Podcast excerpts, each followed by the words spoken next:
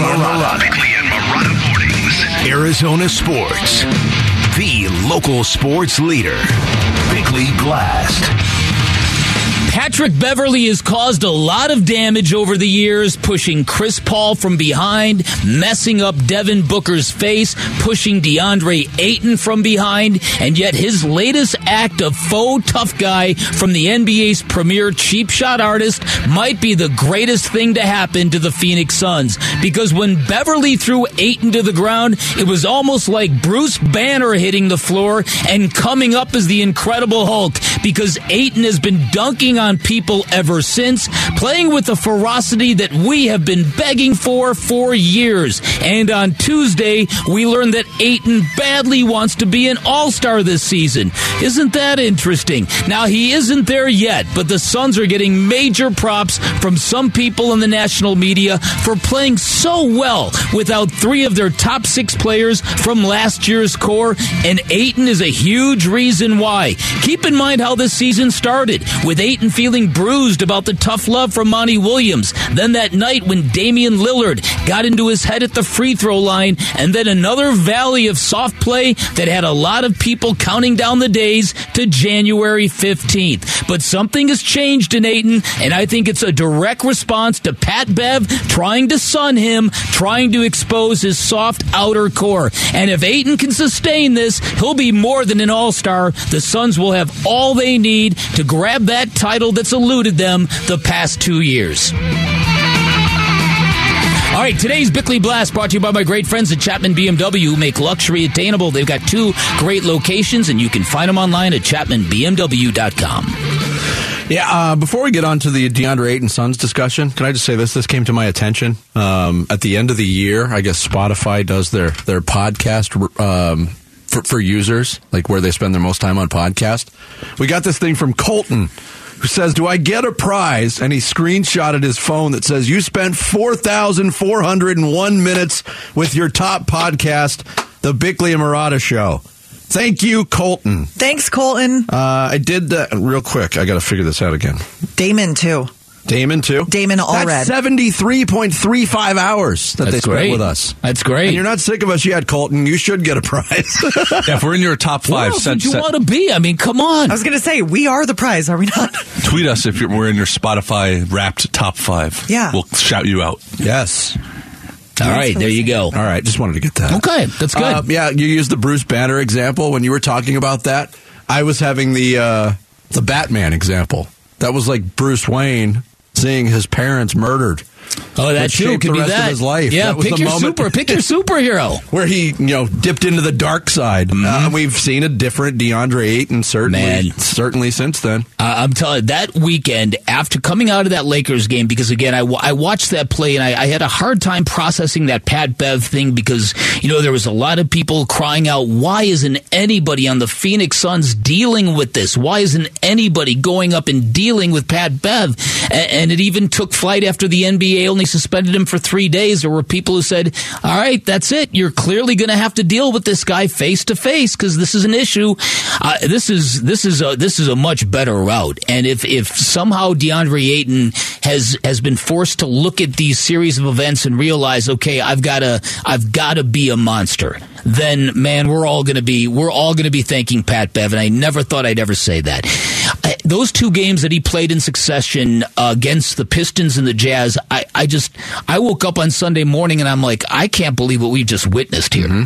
The swooping dunks coming in, flying with his body sideways, jackhammer dunks. It's like, okay, you mentioned that time when he grabbed a rebound, he had nowhere to go with the outlet pass, and he started dribbling up the floor. And then he attacked the rim and got to the free throw line. Right, and I'm like, this is unbelievable, but this stuff is coming out of this guy right now. And I tell you, we spent a lot of time talking about this, and especially in relation to Kevin Durant. And there were so many fierce debates over the summer about, okay, look, we all love DA, and we all love McHale, and we all love Cam Johnson, but come on, it's Kevin Durant, and think about how much closer we would be to a championship. When I saw that sideline interaction between McHale and DA and that young Suns fan, they were all just dancing, I just thought, see, there it is, it's back, and you wonder wonder if there really is going to be a happy ending for this group after everything seemingly imploded over the offseason. Mm-hmm. Stunning turn of events, Vinny, if you ask me. It is, and we're only a quarter of the way through the season. We talked about it earlier in the week. You know, the concern was the vibe. Oh, man, the Suns are still going to be good, but what's the vibe around that team with the way it ended? And, the media day stuff between Monty and DA and... Are they talking? The trade rumors. What's going on with Jay Crowder? How do these players like Cam Johnson and McHale respond to being in trade rumors? And here we are on the last day of November. Mm-hmm. And yesterday, James Jones, the president of basketball operations, spoke and said this about this current group of Phoenix Suns. This team's special. Like, there aren't any challenges that are daunting to us. If it's injury, if it's external situations, external factors, if it's back-to-backs, tough one-point losses, they don't affect our psyche. Our guys all come and they work and they show up in big moments. And so I'm proud of this team. Just because I know these guys, I get a chance to see them every day. They don't get a chance to display their grit and their resiliency, but they've been able to do it over the first 20 games, and we've been better for it. Will you hire a general manager? I'm not focused on that right now. I mean, if that happens, it happens. But for me right now, it's getting us to the All-Star break. Yeah, on the first part of that, talking about that the team being special, and he's right. And I had my concerns that that vibe was not going to be able to be repaired, and even with the injuries, and you have to know, for as tight as this team was in the last two seasons before this year, the finals team and the team that got railroaded by Dallas and that was a close team. Mm-hmm. And to a man, they're bummed about what's going on with Jay Crowder. He was one of them. And for them to not be fazed at all by that, and let's face it, if Jay Crowder had sucked it up and came back for the third year on his signed contract and played with the Suns, he'd be playing substantial minutes right now. That's something they don't have, but they just... Well, I'm not sure they're not liberated in a weird way from it, because there's a different energy here, man, and it's really something to behold to me, because, and I've said this before, in basketball, the two, as Devin Booker calls them, the two cool for school guys, the guys that don't want to try that hard early, because you don't want to be looking like that guy, the try hard guy in the regular season, and yet so the Phoenix Suns come out of a very embarrassing, emasculating end to their season last year. They were clowned by Luka and Mavs fans, and all off season long Devin Booker had to see himself as a meme, and I've seen basketball teams respond to this kind of stuff by just kind of fading back into the distance for a little while, and just kind of licking their wounds, regrouping, and then maybe give it another shot when the postseason gets here. The Suns have come out attacking this season, and I think it's primarily because of Devin Booker, and I think McHale's new role has been part of this, and I think it's the new additions have brought kind of a new energy to the bench, and Campaign's play has kind of gotten back to where it needs to be on most nights, but they've attacked the season after the postseason was so embarrassing, which I respect. I respect the fact that they're doubling down on the fact that we're a good team and you're going to have to deal with us. Yeah. And so I respect that, and I think a lot of that heat is coming off Devin Booker, who is just, he gets more and more hardcore every year. That's a great way to put it. He does. That's a perfect way to put it. Do you know a high school student with great character deserving of a $10,000 scholarship? We want to hear about them and how they're making an impact on our community. Just text CHARACTER to 620-620. Share their story and nominate them for Character Counts. Once again, that's CHARACTER to 620-620. Coming up next, Cardinals are on their bye week. 5 games to go. Some questions remain for this team. Some big, deep questions. We'll get into some of them next. It's Bickley and Murata Mornings live from the Akchin Community Studios here on Arizona Sports, the local sports leader. Bickley and Murata. Dan Bickley and Vince Murata. Bickley and Murata Mornings. Arizona Sports, the local sports leader. Is it solvable? Yeah, it's a good question. It's certainly more of a Rubik's Cube than a simple X and an O thing. I mean, it's pretty complex. It began to become complex when word got out about the contract. I'd like to say this is something that's a one-off, but this repeats itself every year. I mean, it's the teams that aren't having the success they expected. It's frustrating when you lose. Man, you're seeing it in Denver. You're seeing it in New Orleans. All these things build up, and they're magnified when you lose. That's Sean Payton, the former head coach of the New Orleans Saints, on with Colin Cowherd on his radio show on Fox earlier this week on whether or not the Cardinals can turn it around. And there wasn't a lot in terms of specifics to the Cardinals there. He talked kind of broadly, and it is interesting to consider Sean Payton's place in all of this. Payton's place? See what I did there? Oh, look at that. I didn't even mean to. You're a wordsmith. But because now Sean Payton, with his seeming desire to get back into coaching, mm-hmm. This is the time of the year where everybody starts to try to connect the dots. What jobs are going to be open? And he talked about something in that soundbite that I think is interesting when it's pointed to the Cardinals.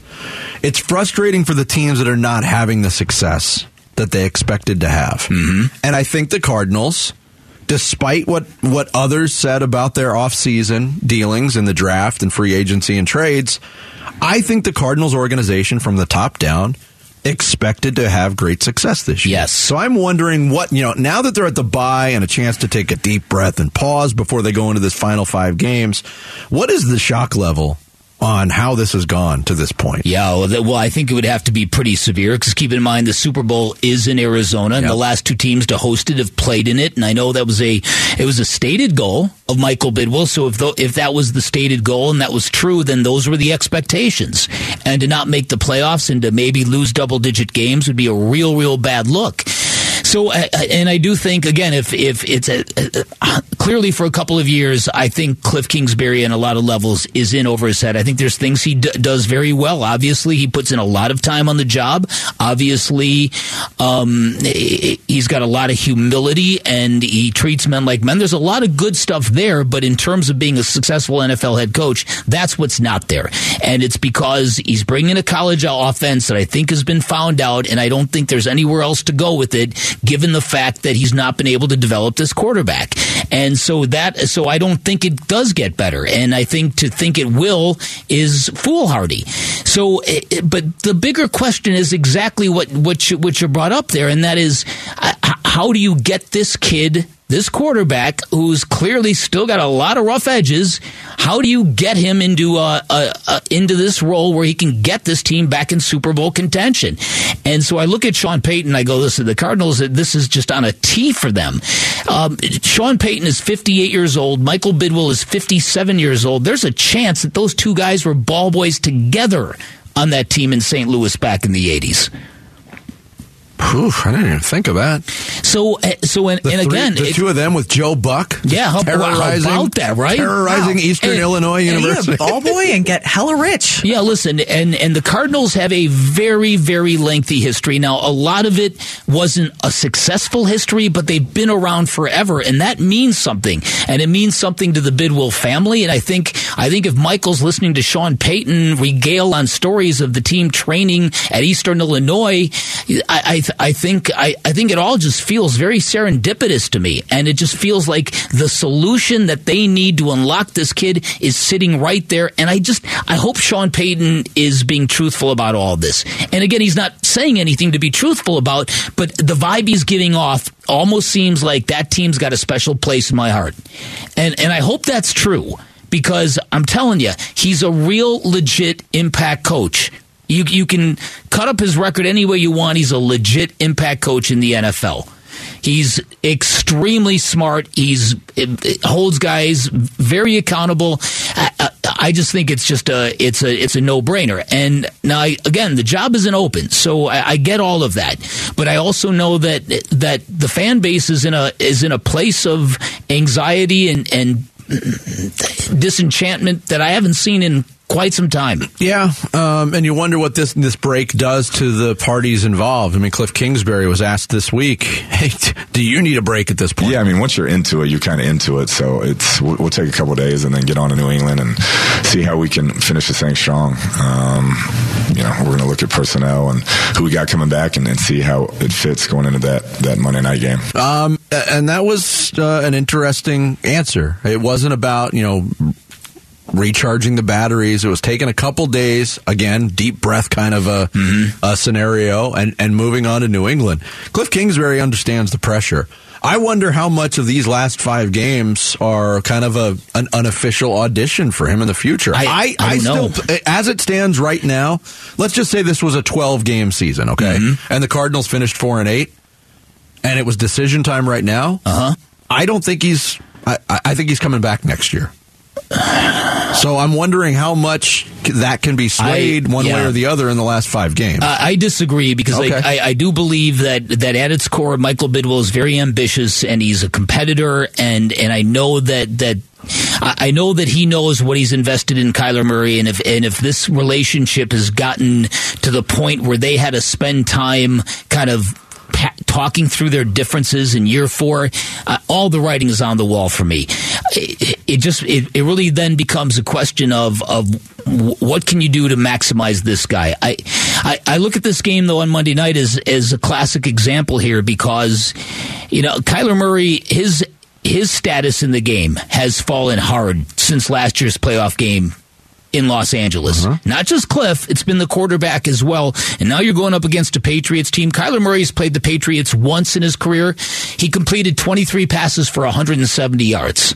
Yeah. That's the kind of game we've seen way too often. I agree with you, but going back to Kyler Murray too, regression is a word that gets attached to him a lot this season in year four. Mm-hmm. And a lot of it is the product of this offense and what ails this offense. We talked about the lack of a downfield passing game. There's people wondering about Kyler Murray's wrist injury that he suffered earlier in the year, how much that's affecting him because the deep pass has been just completely AWOL. Mm-hmm. But I wouldn't, if you look at the eyeball test and statistics can work together or they can be two separate things. Mm-hmm. If you look at the numbers, you would say, well, Kyler Murray hasn't had a horrible game yet. I think he's completed over 20 passes in every game he's played this year, which is, saying something. The yardage hasn't been there. Mm-hmm. The eyeball test, though, I don't think he's had a great game, and I don't think he's had a horrible game. I think it's just been very middle of the road the whole way. The performance in Vegas was transcendent. That was a game, but not for a full game. No. But the stuff at the end was stuff that only he can pull off. True. And I think that was where it all peaked for Kyler Murray, was that particular game. And unfortunately, for whatever reason, they've not been able to stack good performances.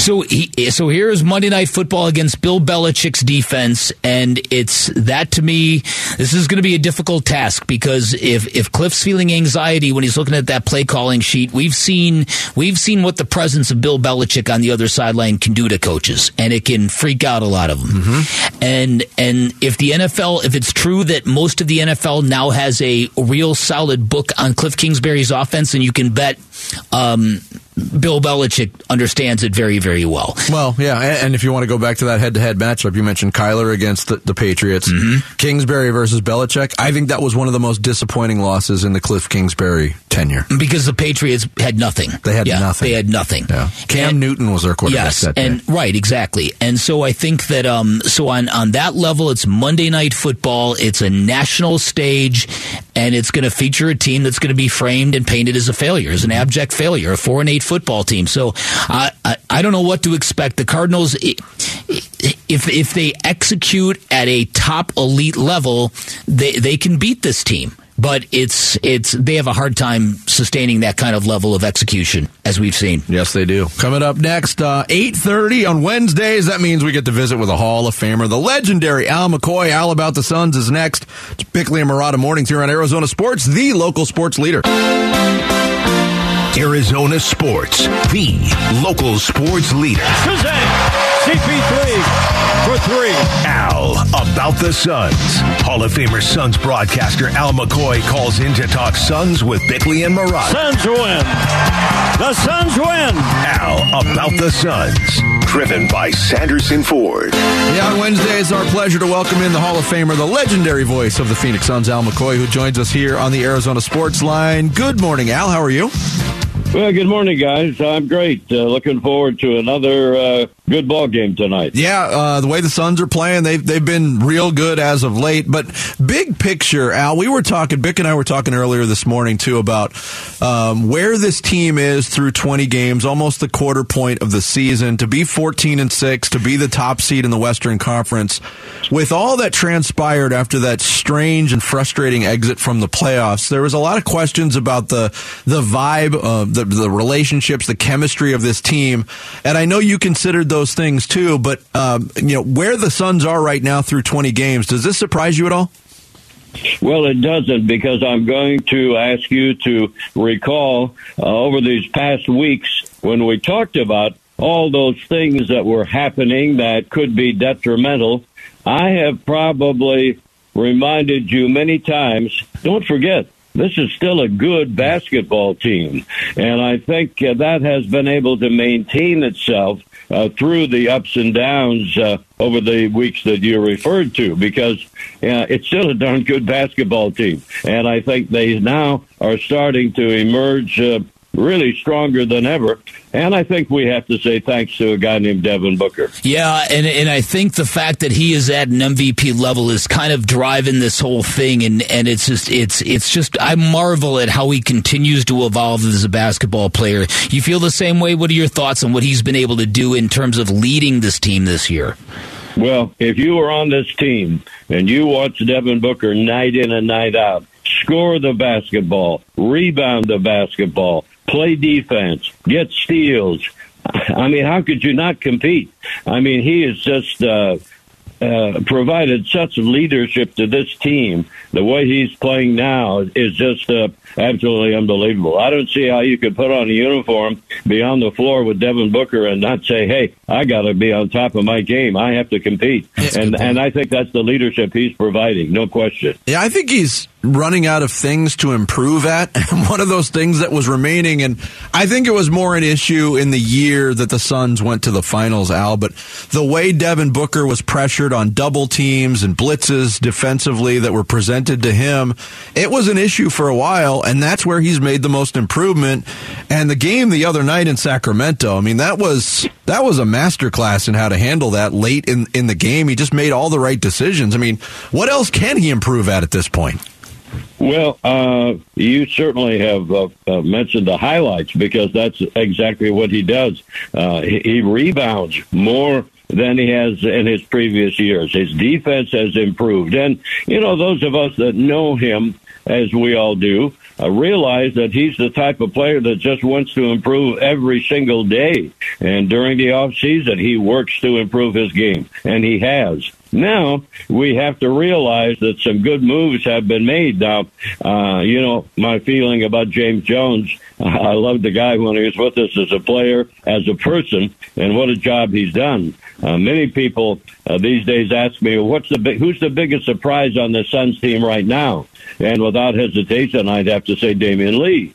They picked up Lee, who didn't get a lot of playing time at Golden State. And what a input he's had on this team. And the bench players have garnered more. And again, I think it all stems from the leadership of Booker. I think he's been instrumental in DeAndre Ayton picking up his game in recent times. And maybe one of the keys, as you both know, on this last homestand, there were a couple of games when it looked like the Suns just weren't going to be able to compete. They couldn't hit shots. Nobody was able to shoot the basketball consistently, and yet they still won the games. And I think that's the key to a good team. When you're not playing at your best, things aren't going your way, but you still find a way to win. And that's what the Suns have been able to do. All right, after the Pat Beverley incident, you came on this radio show and you very accurately predicted that if the NBA refs aren't going to do anything to protect the Suns, they are going to have to answer the call themselves and get physical themselves. And lo and behold, ever since that incident, it looks like DA is playing with a lot more force. We're seeing the swooping dunks. And do you think that incident might have galvanized anything or clarified anything to DA? Because he has been monstrous since then.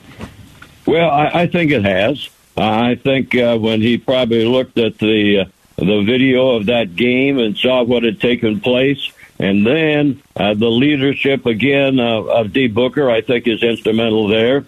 As we've talked about DA so many times, I'm one of his biggest fans, and I always have to repeat that it just seems to take bigger guys longer to adjust to the NBA game. And sometimes we forget that in his year at Arizona collegiately, he wasn't the center. He played a forward spot. So it's been a learning experience for a young player.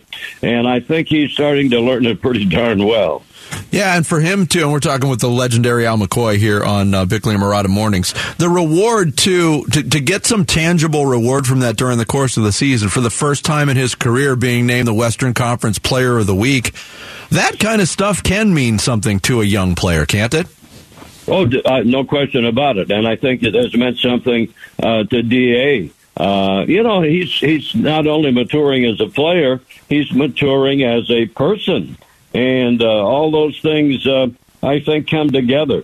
And, again, I think that he has spent a lot of time with Devin Booker. And when he, as I said, when you see how D. Booker plays the game, how can you not come into the game and give your best? And I think that is very instrumental with everybody that comes on the floor in a Suns uniform. You mentioned – I'm sorry, Al. When the bench players come in, they realize, boy, they got to reach back for something extra if they want to be a part of this team. You mentioned James Jones earlier, and there are moves here or there that we can quibble with, but he's got such a remarkable vision for finding the right kind of guys to fit into a culture. What do you make of the culture as it exists with the Phoenix Suns, and how good is it in your experience? Well, you guys know no matter what business you're in, whether you're in pro sports or whether you're in broadcasting, if you don't get along with your co-workers, if there's not a cohesiveness, it's a tough situation. Putting this team together, and you know how I feel about James Jones, not only as an executive but as a person, you have to put the right people together. And he has been able to do that big time. And when you get guys together, particularly in sports, they like one another, they compete, you've got a pretty good thing going. And that's been instrumental. You watch games in the NBA or in any sport, and sometimes you'll see teammates yelling at one another, getting in one another's face, not happy with one another. You don't see that with the Phoenix Suns. These guys love to play together. They like to compete together. And that's what it takes to have a winning team. Right now, the Suns are showing all of that. Yeah, and 5 in a row without Chris Paul. Who's it's a luxury to be able to give him more time off to recover from that injury with the way that everybody else is playing out. Well, you'd like to see Chris Paul out there. But if he needs this time to be 100%, the way the Suns are playing, there's certainly no need to rush it. That's for sure. And I think that's the approach the Suns are taking, and I think it's the right approach, although obviously we'd like to see CP3 out there. Al, always a pleasure. Great stuff. We'll see you out there tonight, and we'll talk again next week. It sounds good, guys, and the Chicago Bulls will be a test. Their record isn't fantastic, but they're a very competitive team, so it'll be another challenge for the Suns. But so is every night in the NBA. Yeah, there you go. Have a great call, Al. Thanks, Al. Okay, guys. Al McCoy, the legendary Hall of Fame voice of the Phoenix Suns. Al about the Suns every Wednesday as he joined us on the Arizona Sports Line. Coming up next, a day early, because somebody's going on vacation tomorrow. And yes, I was dripping with jealousy. Hey, you're going to be on vacation later this month. Yeah, later, but the key word there being later. We'll break out our Week 13 picks for the NFL Survivor Series, and there's a new leader in the clubhouse. Uh-oh. We'll do it next. Get out. You're in second place? Mm-hmm. Oh. Bickley and Murata Mornings here on Arizona Sports, the local sports leader. Arizona Sports, the local sports leader. I said, are you ready for the Survivor Series? Who will survive? Week 13 in the NFL. Starting up tomorrow night. What do you got, Buffalo and New England tomorrow night? Is that the that's what we got tomorrow night. We have a new leader in our Survivor Series. Bick, he thought it was a foregone conclusion after I reeled off 8 straight to start the season. Listen. It just seemed like fait accompli, but no. Sarah Cazell dug her heels in and has reeled off 9 straight victories in Survivor Series to take a 46-38 lead going into Week 13. Wow. I will be so deeply impressed with myself if I can get a 10th win, because I am looking at my options and I'm not feeling so confident right now. Yeah, you got a lot of the dregs left, but that's the way this works. It gets harder as it goes. And a lot of good games this week. Yeah. And there is a lot of good games this week. Mm-hmm. In case you're just joining us, and we're doing this on a different day and a different time of the show, so Survivor Series is kind of like our Survivor pool, except when we miss, since it's only 4 of us competing, we're not out. Mm-hmm. We just start the streak over, and our points are determined by how many you get in a row. All of us, for the second time this year, or third time this year, we all hit last week. Sarah, you had San Francisco last week. You get 9 points for that. Jarrett, you've reeled off 5 in a row. You had the Dolphins, 5 points. Bick, you're at 3 in a row. You had the... you had the Dolphins. Jarrett, you had the Bills last week, and I picked the Kansas City Chiefs last week for a 1-pointer. So Sarah's in the lead, 46 points. I've got 38. Jarrett, 17. Bick, 13 going into week one. And once we pick a team, they're off the board for the rest of the year. Our draft order this week, Bick, you've got the first pick. Yeah, this is most unfortunate because my lack of long-term planning is really going to bite me this week, because there's a lot of games that look to be one-sided, and I've taken all the teams involved. Mm-hmm. So I'm going to have to take the New York Giants over the Commanders, Vinny. Ooh, the red-hot Washington Commanders. Which is a terrible game to pick with the number 1 pick, but I am all out of options. Wow. Look, the Ravens over the Broncos is a lock. I've already picked the Ravens. The Buccaneers, I've already picked them. The Cowboys, I've picked them. Up the Browns, I've already picked all these teams. You have the Browns, you could pick them. He already put his pick in. I've already picked the Browns. Have you picked Tampa Bay, Bick? I've already picked Tampa Bay, haven't I? According to this thing I'm looking at now, you have Tampa and the Browns available. Oh, I do. Okay. Sorry about that. I trust Vinny. I read this pretty updated. Here we go. Your picks have been Denver, Green Bay, Baltimore, Detroit, Minnesota, the Chargers, the Patriots, the Cowboys, Buffalo, and the Bills, Kansas City, and Miami last. Cincinnati, and Miami. All right, my bad. Give me the Buccaneers over the Saints. There you go. Boom. Man, we helped him out there. Why do we? I know. Listen, I'm destined for last place anyway. I get confused by this stuff all the time anyway. All right, so Tampa Bay is off the board. Jarrett, you've got the second selection. I hate this team. I don't want to root for them because it directly impacts my second favorite team, the Washington Commanders. But I'm picking the Dallas Cowboys because the Colts and the Jeff Saturday situation the bloom seems to be off the rose there. It says he's sticking with Matt Ryan. Matt Ryan seems to be coming back down to earth after that first good start again. And the Cowboys, I guess, are good. As much as I don't want to admit it, they seem at least good. So I'm picking the Cowboys at home versus the Colts Sunday Night Football. Yeah, I had them on my list too, but I've already picked Dallas this year. So, all right, we got the half of the NFC East taken. Oh, I got some... We're all basically at the bottom of the barrel. Yeah. Struggling. We have 5 weeks of this left. This is going to be a real challenge. I've thought about it on several occasions, picking the Minnesota Vikings this year. And they're playing a pretty good team in the New York Jets, who have been, I don't know, revitalized by the insertion of Mike White as quarterback. Yeah, how about it? I don't know why he's not the quarterback all the time. Have you seen that stat, by the way? They've had, since Zach Wilson has been drafted, they've had 3 different quarterbacks have 300-yard passing games, and none of them are Zach Wilson. Uh-huh. I think it was only maybe for 2 games last year, but Mike White came in and was, unbelievable. Yeah, he was. But I'm still going with the Vikings. They had that little slip-up, and they're still available on my board, so I'm taking the Vikings over the Jets this week in Week 13. I can't believe you didn't pick the Ravens. You're the only one that has Baltimore left. I'm saving them. Okay. They lost to Jacksonville last week. Yeah, and they're playing... And Lamar Jackson is attacking fans on Twitter and being talked to by his head coach. This is not the week to pick the Ravens. Yeah, I saw things on SportsCenter. Did he make a mistake by betting on himself? With the contract with Lamar, who knows? But they are playing Denver. I know. It might not get easier. A winner. Yep. All right, Sarah. The leader. All right, Sarah. Okay. I'm going to go to the NFC West. I am going to take the Seahawks over the Rams. Yeah, the Rams are awful right now. Yeah. I gave the Rams enough runway early on in the season to be like, oh, maybe they'll get it together. No, they're not going to get it together. I think Seattle wins.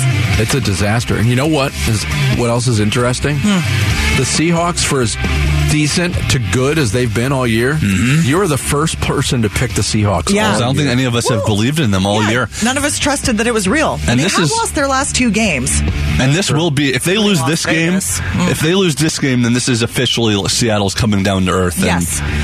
I mean, they lost to Tampa Bay 2 weeks ago. You never know who you're going to get from Tampa Bay or what you're going to get from Tampa Bay. But then they lost to the Raiders. Did anybody consider picking the Cleveland Browns and their Deshaun Watson? Yes, I did. And his return to Houston, his first game. Definitely had it on the list, but... Yeah.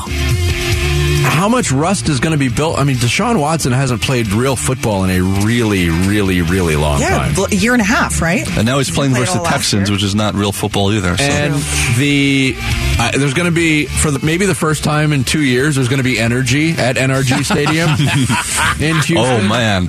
I can only imagine the fans there are going to let him have it. Is he going to get booed or is he going to get cheered? Will it be a mix? He's going to get booed. Yeah, It'll be a mix, but I think it's going to be predominantly booze. I would hope so. What do you think is the best game this weekend? Especially from 10 of his accusers who are going to be... Exactly. Yeah, did you see that? I did see that. That'll be interesting. What were you going to say, Jared? Best game this weekend, there's a few really good ones to choose from. Cincinnati, Kansas City should be great. 49ers, Dolphins should be great. Philadelphia, Tennessee. Really good game. Chargers, Raiders might be entertaining. Packers, Bears might be entertaining just because it's Aaron Rodgers and the Bears. The Washington Giants game. Yeah, it's a lot of implications in that game. Worst game of the week. Pittsburgh at Atlanta. Oh! Yeah, that's... I mean, neither of those teams are still a little bit alive. Yeah, and Kenny Pickett's starting to look pretty decent at quarterback. All right, the picks have been made for Week 13. Beck, you got the Giants. Jarrett went Cowboys. I've got Vikings. No, I don't have the Giants. I have the Buccaneers. Oh, that's right. Buccaneers. I forgot to switch it here. Tampa Bay. And just make note, the Giants are still available to you. You know, it's funny. If we knew that Aaron Rodgers was healthy, he's playing the Bears this week, which... Without Justin Fields? The ultimate ownership, in his career. We didn't even get into that, by the way. What happened with the Bears quarterback position last week? They knew Fields wasn't going to play. Trevor Simeon's the starter. Yeah. He gets hurt in warm-ups. And then they announced Nathan Peterman's going to play. How Nathan Peterman has a job in the NFL? Still has a job in the NFL? I'll never know. How about it? And then they flip-flopped and said it's a game-time decision. And now they don't know this week what's going to happen. Crazy. The Bears, man. I've got the Vikings. Sarah's got the Seahawks. Picks have been made. It's Survivor Series Week 13 here on Bickley and Murata Mornings. Coming up next, Sarah will help us get deep into our social media account at Twitter at Bickley_Murata. Social studies is straight ahead. And maybe a debate lingering from yesterday. Ooh, maybe. Perhaps. It's straight ahead. It's Bickley and Murata Mornings here on Arizona Sports, the local sports leader.